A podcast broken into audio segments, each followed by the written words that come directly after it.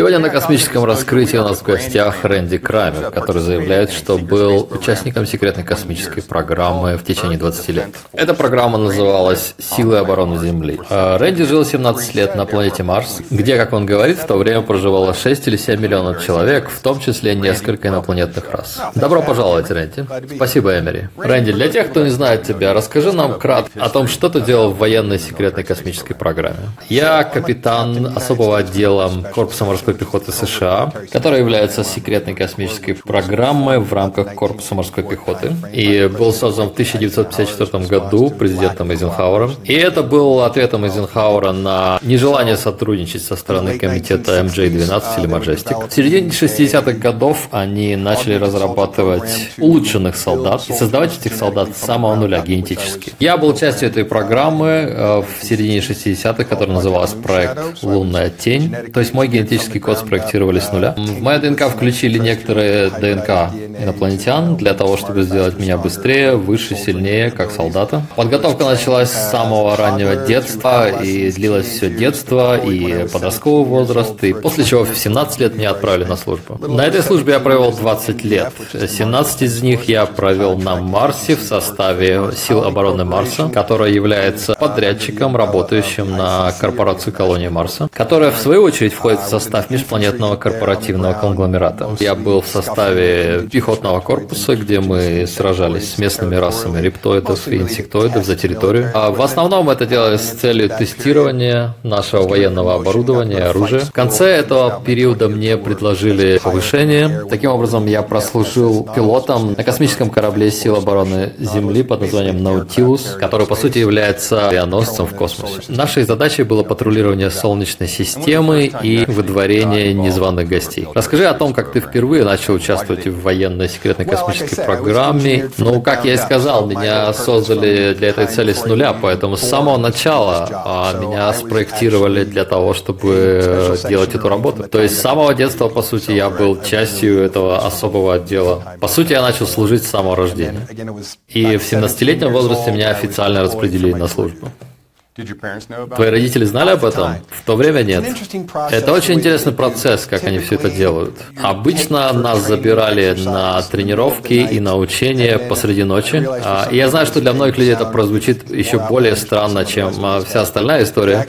А, обычно тебя забирают на несколько часов или даже дней, и затем возвращают тебя через 15 минут после того, как тебя забрали, используя технологию перемещения во времени. Поэтому для твоей семьи все будет так, как будто ты никуда и не отлучался. А лично я просыпался утром и думал, ой, какой странный сон это был, который длился так долго. Даже я не знал всего.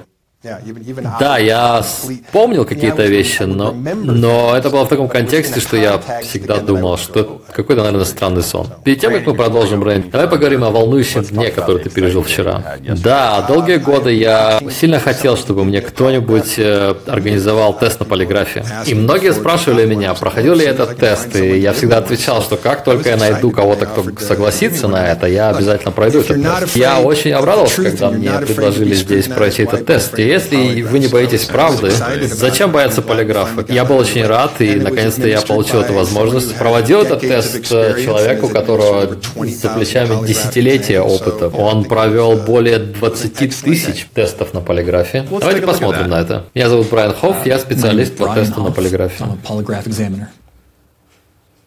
Хорошо, Рэнди, расслабься.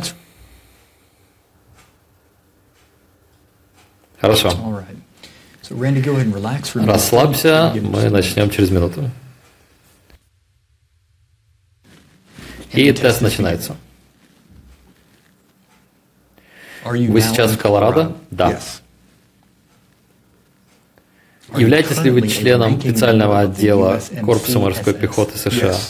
Да. В течение всей своей жизни вы когда-нибудь нарушали какие-то правила или предписания? Нет. По поводу вашей службы в особом отделе Корпуса морской пехоты, намереваетесь ли вы отвечать на все мои вопросы правдиво и честно? Да. Вы когда-нибудь убивали инопланетное существо? Да. Вы когда-нибудь говорили что-то в гневе, о чем позже пожалели? Нет. Вы когда-нибудь физически были на любой другой планете, кроме Земли? Да. Вы когда-нибудь участвовали в программе «20 лет и обратно»? Да. Тест закончился, оставайтесь на месте. Итак, основываясь на результатах теста господина Крамера, нет никаких показателей того, что мистер Крамер а, активно пытался ввести в заблуждение меня или сам тест полиграфа. Если вы посмотрите на эти два зеленых блока, это вопросы, где я просил его намеренно солгать мне, чтобы я точно знал, что то, что он говорит, было ложью. И вот эти два красных блока, это там, где я спрашивал его о том, был ли он где-то за пределами планеты Земля и был ли он частью программы 20 лет и обратно. С моей точки зрения, мистер Крамер верит, что он говорит правду.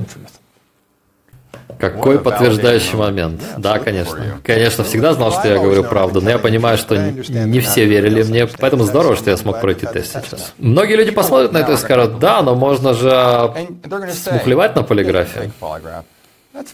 Но это довольно трудно сделать, так А я думаю, что люди, которые говорят так, наверняка не понимают, что такое полиграф, и никогда не проходили этот тест. И не понимают, какие существуют контрмеры, заложенные в нем. То объяснение, которое дали мне специалисты по тесту, было невероятно детальным. О том, как они читают эту информацию, как, как это то, что никак не связано с вашим сознательным разумом. Это реакции вашего мозжечка и миндалевидного тела, расширение капилляров, кровяное давление, это потовые железы, вещи, которые вы не можете сознательно контролировать. Давайте поговорим о программе 20 лет и обратно. Многие люди наверняка не понимают, что это такое. Хорошо, когда меня отправили на службу, то есть с 17 лет до 37 я был на службе, и затем на обратном пути они отправляет человека снова в управление лунными операциями для того, что многие называют стирание памяти, но это на самом деле не стирание памяти, а подавление воспоминаний. И они также делают кое-что, что называется регрессия возраста, но это на самом деле не регрессия возраста. Они делают клон вашего тела, который в том же возрасте, в котором вы отправились на службу, и затем переносят ваше сознание в клон, а затем возвращают вас по прошествии 15 минут после того, как вас забрали. И затем, опять же, я просыпаюсь на следующее утро и я чувствую, что у меня был какой-то сон, который длился долгие-долгие месяцы или годы, и с тех пор мне пришлось иметь дело с э, выздоровлением, восстановлением. Вы знаете научную основу того, как это работает, как переносится сознание? Поскольку я не был в сознании в то время, как этот процесс происходил, я могу только сказать вам то, что мне объяснили по поводу этого процесса. Чтобы не говорить слишком метафизично, а насколько я понимаю, это очень научная вещь, что наш дух или наше сознание – это динамичный динамичная квантовая субстанция. И будучи динамичной квантовой субстанцией, она может переноситься из одного сосуда в другой. То есть они могут взять вашу, ваш дух, ваше сознание, поместить его в какой-то временный сосуд, затем поместить его в какое-то другое тело, даже в инопланетянина. Но в моем случае, как я понял, они просто поместили мое сознание в более молодой клон меня самого и, и отправили меня обратно, так, чтобы я не помнил ничего, что произошло. Мое предыдущее тело, которое у меня было, оно было на столе, свежее тело, тело, клон было на другом столе. Они перенесли сознание из одного в другое, а затем сожгли мое старое тело. В каком это году было, Рэнди? Это было в 2007 году. То есть я смотрю сейчас на клона. Да, конечно. Ты хорошо выглядишь. Спасибо. Лежа в постели, а, когда ты просыпаешься, в какой момент происходит перенос тела и сознания, или оно уже было там? Давай начнем сначала. Мне 17 лет, меня отправляют на службу. Я служ, служу 20 лет, мне становится 37 лет, меня отправляют обратно в Центр управления лунными операциями, помещают в новый клон, которому 17 лет, и этот клон затем возвращается через 15 минут после изначальной точки, когда меня забрали. То есть в, в моей кровати не было никакого другого тело, мое физическое тело полностью забирают, я отправляюсь на эту службу на 20 лет, там никого нет в постели, И если говорить более сложно и говорить про временные линии, есть временная линия, в которой я исчезаю, и в которой я исчезаю на 20 лет. Мои родители просыпаются на следующий день, а меня нету. Но как только меня возвращают через 15 минут, эта временная линия стирается тут же. И как будто бы этого никогда не произошло. То есть это такая мера безопасности для того, чтобы не иметь никаких физических доказательств, никаких отпечатков пальцев, так сказать, о том, что какой-то процесс происходил. Они просто возвращают э, сотрудников обратно в их жизни, чтобы они не знали, что произошло, и не имели никаких сознательных воспоминаний о том, что было. Что происходит, когда вы отлучались на 20 лет, а затем вы возвращаетесь? То есть через 15 минут? Как я сказал, я на следующий день я проснулся, я очень хорошо помню, как я проснулся на следующий день, и сидя в кровати, я вспоминаю этот сон, который как будто бы длился долгое-долгое время, и ваш мозг хочет акклиматизироваться очень быстро к этому. Так много шока и травмы было связано с этой службой, что ваш мозг сначала не очень хочет присваивать это себе.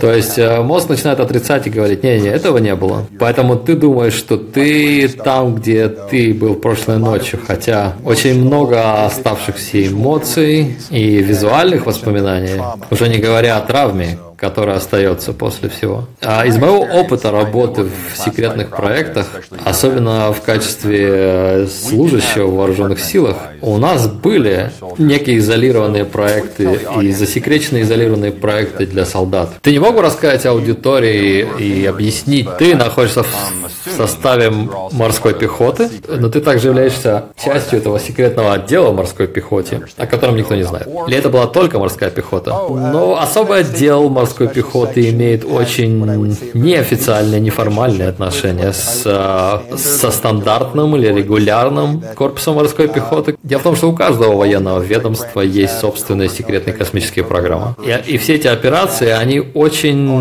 неформально связаны с официальными ведомствами, которые, о которых все знают. Из-за того, что информация должна быть полностью засекречена, офицеры, даже служащие внутри официальной, а внутри официального ведомства не должны знать ничего. То есть мы можем говорить об адмирале в военно-морских силах и другом адмирале в военно-морском космическом командовании. И это два очень разных уровня доступа. И та подготовка, которую я прошел, она была очень конкретно направлена на экзополитические ситуации, экзотические встречи и боевые действия, экзотические места, и все, все возможные контакты с инопланетными формами жизни. Опять же, особый отдел корпуса морской пехоты был создан президентом Дуайтом Эйзенхауэром в 1954 году в качестве отдельной ветки секретной космической а, программой, которая расследовала все, что связано с инопланетной активностью, а также все, что связано со службой в условиях инопланетной активности.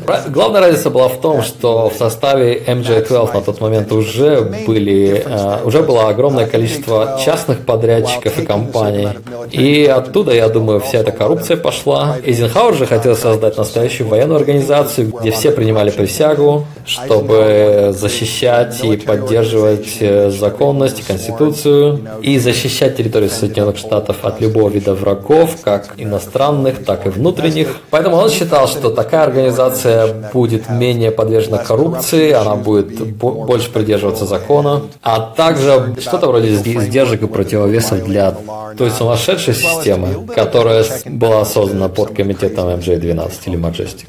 То есть вас можно назвать активным морским пехотинцем или все-таки частью вот секретного особого отдела в секретных космических программах. То есть э, о вас никто не должен был знать, если вы понимаете, о чем я. Да, это все засекречено, конечно, но в то же время моя служба расценивалась как э, полноценная активная служба. В каком звании вы закончили свою службу? В конце я стал капитаном.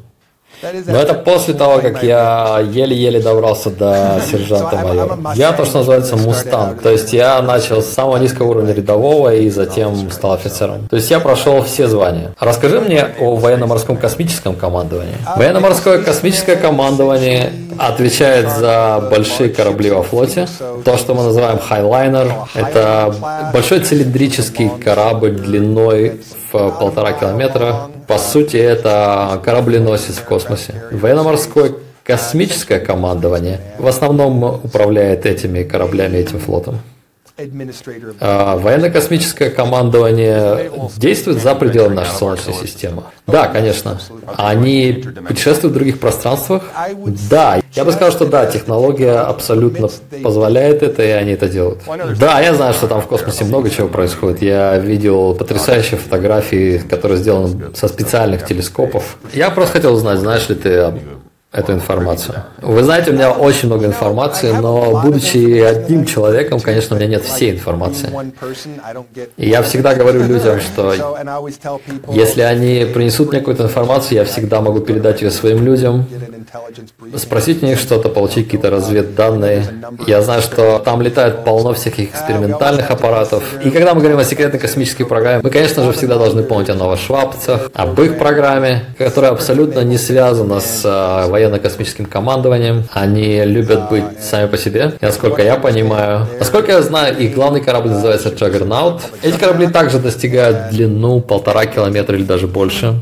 Они всегда очень сильно укреплены и бронированы. Весь центральный узел командования находится в, глубоко внутри самого аппарата для того, чтобы защитить его многими слоями защиты. И сколько людей находится одновременно на таком корабле? Зависит от размера, но полная команда может варьироваться от 3 до 4 тысяч человек. Есть ли инопланетяне на борту таких кораблей? Или там только люди с Земли? Иногда есть кое-какие консультанты и другой персонал, который, я бы сказал, как бы сказать это, точно так же, как э, на Земле у нас есть программа военных обменов. Допустим, очень обычным делом является, когда канадский офицер и британский офицер может э, участвовать в программе военного обмена, в какой-то военной программе США и наоборот. Таким же образом, у нас всегда есть какой-то инопланетный персонал, который присутствует и участвует в этих военных программах.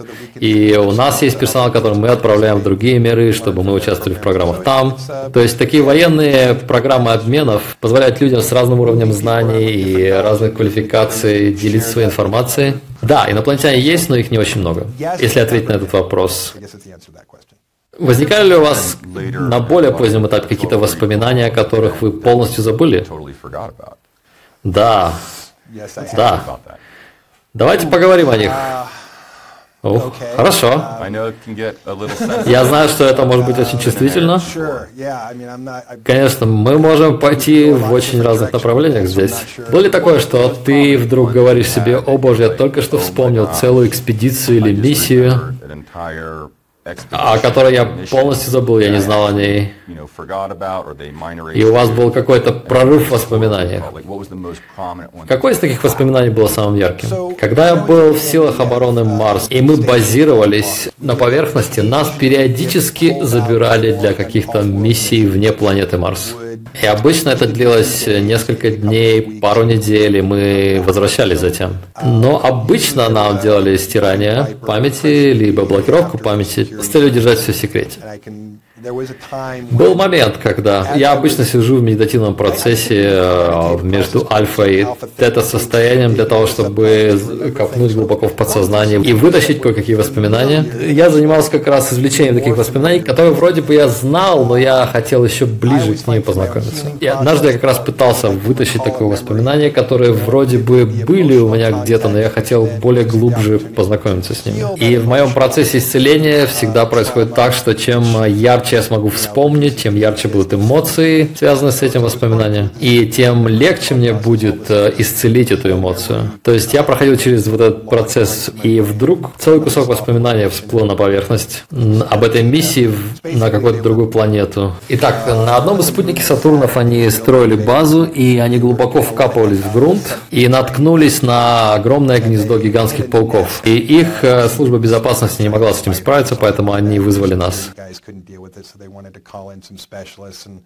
I mean, из таких воспоминаний я теперь знаю, откуда у меня арахнофобия и боязнь насекомых.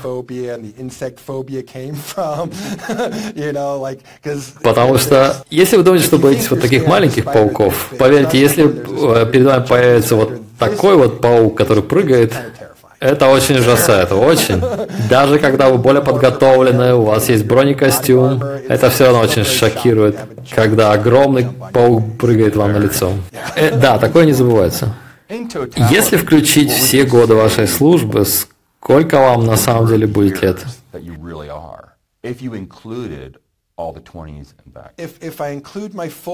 Если включить все время подготовки и все время моей службы, мне уже за 80. Вы все еще активны в какой-то корпоративной или военной космической программе? А в составе особого отдела корпуса морской пехоты я являюсь независимым полевым командиром. То есть у меня есть ранг в официальной системе, у меня есть доступ к секретной информации. Но я независим, поэтому они не платят. Какой у тебя доступ к секретности? Мой доступ к секретности это синий золотой 13, если это для кого-то имеет какой-то смысл. Я работаю со своим бригадным генералом, мы обсуждаем контракты, которые позволяет мне делать то, что я делаю, как независимый полевой командир. Но это дает мне больше свободы, где я могу сидеть здесь и разговаривать с вами. И я более свободен, чем те, кто работает под этим куполом секретности. Э, мой бригадный генерал и все командование. То есть тот факт, что я независимый полевой командир, позволяет сидеть здесь и не нарушать закон. А, и следующий вопрос такой. А, твой генерал и другие члены командования знают ли, ну, конечно, они знают, что ты здесь, что ты это все делаешь, но приходят они к тебе домой, как они приходят ко мне домой, и говорят, Смит, ты говоришь об этом, но здесь ты немножко попридержи коней. Нет, они не приходят ко мне домой, но мы регулярно общаемся. И меня на самом деле попросили делать эту работу примерно 7 лет назад. И насколько я понимаю, командованию нужен был человек, который говорит публично. Они не хотели шокировать весь мир таким образом, чтобы это полностью всех потрясло. Но им нужен был какой-то человек, который мог презентовать эту информацию рассказать э, о том, что происходит. И, и у них был некий список офицеров, кандидатов, э, через которые, которые они проработали, и после всего меня выбрали для этой работы. И после некоторых разговоров и уговоров я в конце концов согласился, и оказалось, что это было лучше, чем то, что я делал до этого, поэтому я решился на это. Да, конечно, они знают, чем я занимаюсь, они очень довольны, что я здесь. Мой бригадный генерал сказал, что он не хочет, чтобы люди думали, что э, мне говорят, что я должен говорить. Он говорит, ты сам решаешь, что тебе говорить. Просто знай, что есть некоторые вещи, которые могут э, вредить людям, которым ты это говоришь. Или ты можешь поставить в опасное положение некоторых действующих членов программы. И, и это то, то, на что мне следует обращать внимание, но в остальном я делаю все, чтобы говорить открыто, честно, и я очень редко удерживаю информацию. Поэтому они на самом деле не говорят мне, что говорить, что не говорить. Но иногда были темы, когда я спрашивал, можно ли говорить об этом, а они говорят, да, об этом можно, а об этом, и они говорят, ну, может быть, не все здесь можно упоминать. И я, да, я знаю, что людям трудно это понять, но это же просто меры безопасности.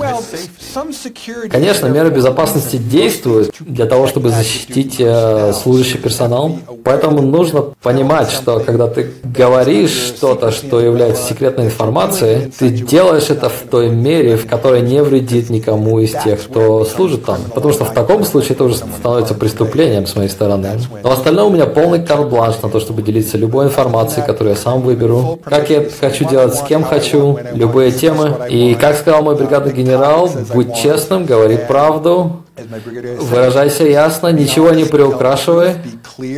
Тебе не нужно никак ничего приукрашивать. Просто говори, как ты все помнишь. И если люди выберут не поверить в это, это не важно для нас. Моя работа – это говорить правду, насколько я это могу. Как ты, генерал, общаетесь друг с другом?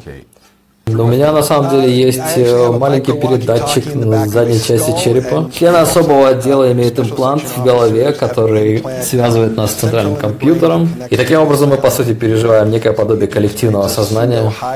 И мы можем таким образом просто общаться телепатически. Эти импланты из органического материала или они все-таки синтетические? Насколько я знаю, в основном они синтетические. Опять же, это не моя специальность, я не знаю о них много, но насколько я понимаю, это синтетика, или материалы, которые мимикрируют органическую ткань для того, чтобы твое тело не отторгало его. А ты когда-нибудь видел что-нибудь или, может быть, проходил МРТ, когда на снимке что-то странное появлялось в твоем теле, о чем ты не знал? Да, я делал МРТ как-то, но я не смотрел на эти сканы. Ничего там странного не происходило. И, насколько я знаю, никаких рентгенов не было, где что-то странное появлялось на снимках. У меня есть подкожные маркеры за каждым каждым ухом, и я знаю, что по всему телу у меня есть импланты, но я никогда не видел это ни на рентгене, ни где-то. Да, ты показывал мне за ухом, это очень интересно. Да, дело в том, что все синтетические импланты, которые они ставят в людей, сделаны так, чтобы они никогда не появлялись ни на каких МРТ, ни на каких рентгенах. Это такой синтетический материал, который, по сути, сливается с телом, который адаптируется к телу и тело принимает его. Я видел это раньше. Мы на самом деле очень много таких имплантов вытаскивали из людей из-за того, что некоторые из этих имплантов плохо работали. То есть э, новый клон, в котором ты находишься, уже имел эти импланты внутри себя. Да-да-да, этот клон уже был полностью напичкан имплантами. Интересно, что ты упомянул об этом. Я помню, лет пять назад я пошел сморкаться, я посмотрел на салфетку, и на ней был какой-то очень странный черный пластиковый материал. И я думал, что это за ерунда. Никогда такого не видел раньше. Но это выглядело как какой-то разложившийся синтетический материал. Как будто что-то выпало из канала в моем носу и вышло через ноздри. Я хочу вернуться обратно, потому что один из вопросов, который, который у меня лично был, это как вы путешествовали в эти разные места в Солнечной системе? Вы использовали порталы или как это работало? Там есть целая комбинация методов. Иногда вы используете прыжковые ворота. Я бы сказал так, что когда расстояние было не слишком большим, мы всегда предпочитали прыжковые ворота. Но если расстояние было слишком большим, то тогда мы погружались на корабль, который затем входил в портал и переходил в другое место. То есть обычно любое расстояние в космосе мы преодолевали на корабле. Ты бы не мог объяснить аудитории немножко больше по поводу порталов? Для любого, кто понимает, что такое кротовая нора, то есть э, прыжковая, прыжковый ворот – это кротовая нора. У вас есть место входа, место выхода, которые связаны которые связаны кротовой норой через гиперпространство. То есть, то есть, если бы у нас была такая технология здесь, мы бы открыли один вход здесь, а выход могли сделать вон там, напротив, и можно было бы зайти сюда, в этот вход, и тут же вы бы появились с другой стороны. Это мобильное оборудование или есть какие-то фиксированные места на Земле, к которым нужно иметь доступ, чтобы проходить через эти ворота? Обычно комната с прыжковыми воротами – это постоянная локация с оборудованием, и оно не мобильное, но эта технология постоянно развивается. Поэтому я думаю, что, хотя я не знаю точно, скорее всего есть портативное мобильное оборудование и установки, с помощью которых можно создать такую кротовую нору практически где угодно. А, насколько я понимаю, ограничения в расстоянии практически не существуют. Насколько я знаю, на данный момент мы имеем технологии, которые помогают преодолевать расстояние по всей галактике, возможно, в другие галактики. Возможно, есть какое-то ограничение диапазона, в котором мы сейчас а, работаем. Но из, из наших контактов с инопланетянами мы знаем, что диапазон ваших путешествий зависит только от развитости этой технологии. То есть, чем лучше технология, тем дальше мы сможем путешествовать. Это как-то влияет на время? Нет, не особо. То есть, по сути, мы берем расстояние и мы укорачиваем его максимально. Вы переживаете, по сути, несколько моментов, несколько секунд путешествия из одного места в другое. Насколько я знаю, никакого временного эффекта нет.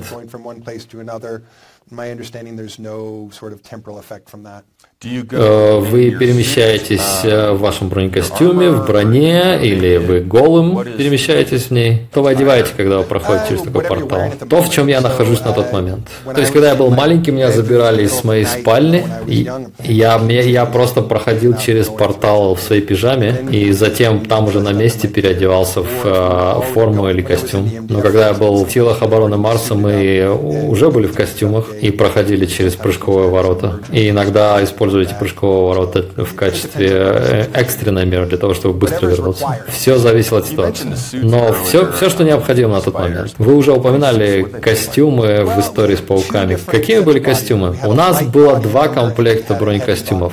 Более легкий и более тяжелый. Тяжелый костюм – это, по сути, экзокостюм, который гидравлически усилен, а который усиливает ваши ноги и руки, и вы можете бегать быстрее, прыгать гораздо дальше. Это очень толстая броня, от которой могут отскакивать большинство пулей, снарядов, любое ручное оружие. Легкий костюм больше более похож на ярко-голубой костюм для ныряния. У него была такая твердая, почти пластиковая структура, он немного твердый, когда ты его одеваешь, а, и нужно разносить костюм примерно как ботинки.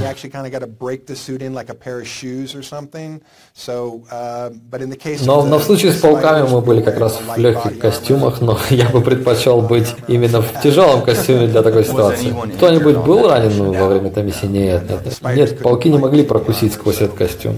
Все было нормально. Я просто бы предпочел быть в более тяжелом костюме. Я бы более безопасно себя чувствовал. Вы были когда-нибудь в какой-то экспедиции или миссии на других планетах, когда кто-то был ранен или атакован каким-то существом? Да, конечно. Да, постоянно, все время. А, приведите какой-нибудь пример.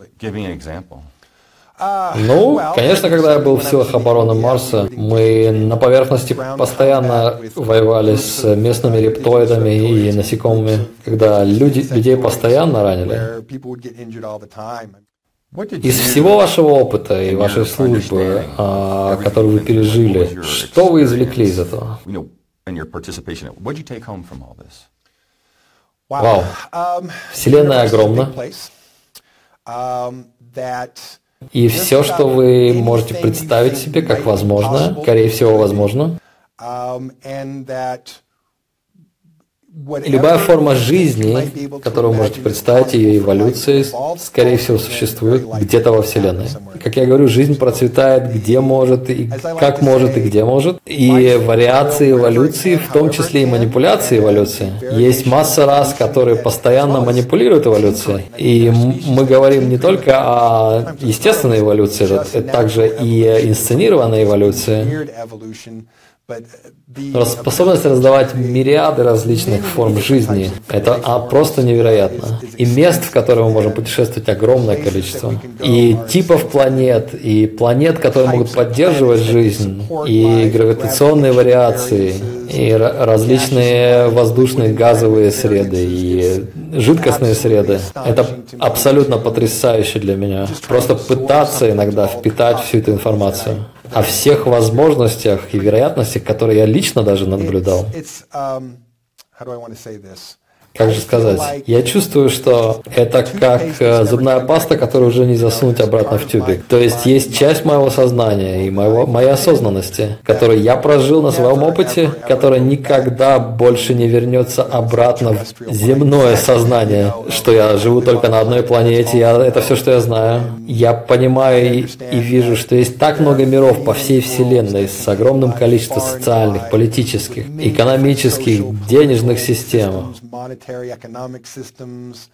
Uh, Это огромная вселенная. Я чувствую себя самым удачливым из всех людей, поскольку у меня была возможность участвовать во всем этом. Кто еще может сказать, что он мог делать и видеть все эти вещи? И вот еще что, и мне на самом деле не важно, насколько люди верят мне, я просто чувствую эту честь и привилегию участвовать во всех этих вещах. После того, как вы пережили все это и видели столько всего, и прошли такой опыт, все кажется возможным, не так ли? Ну, абсолютно. Конечно, я, конечно же, имел дело с инопланетными существами, которые прошли личную, и ментальную и духовную эволюцию, когда они понимают то, что ум, материя, энергия абсолютно связаны, их способность манипулировать материей, энергией по сравнению с ними мы в подготовительном классе перед школой в плане способности манипулировать материей, нашим сознанием. И есть расы, которые просто на несколько голов выше нас в этом плане, но они все еще далеко-далеко позади некоторых других более развитых существ. Поэтому Вселенная не только потрясающее место, она более гибкая и более текучая и меняющаяся, чем многие люди подозревают. Рэдди, спасибо, что пришли на программу. Это был еще один выпуск космического раскрытия. Меня зовут Эмери Смит. До следующего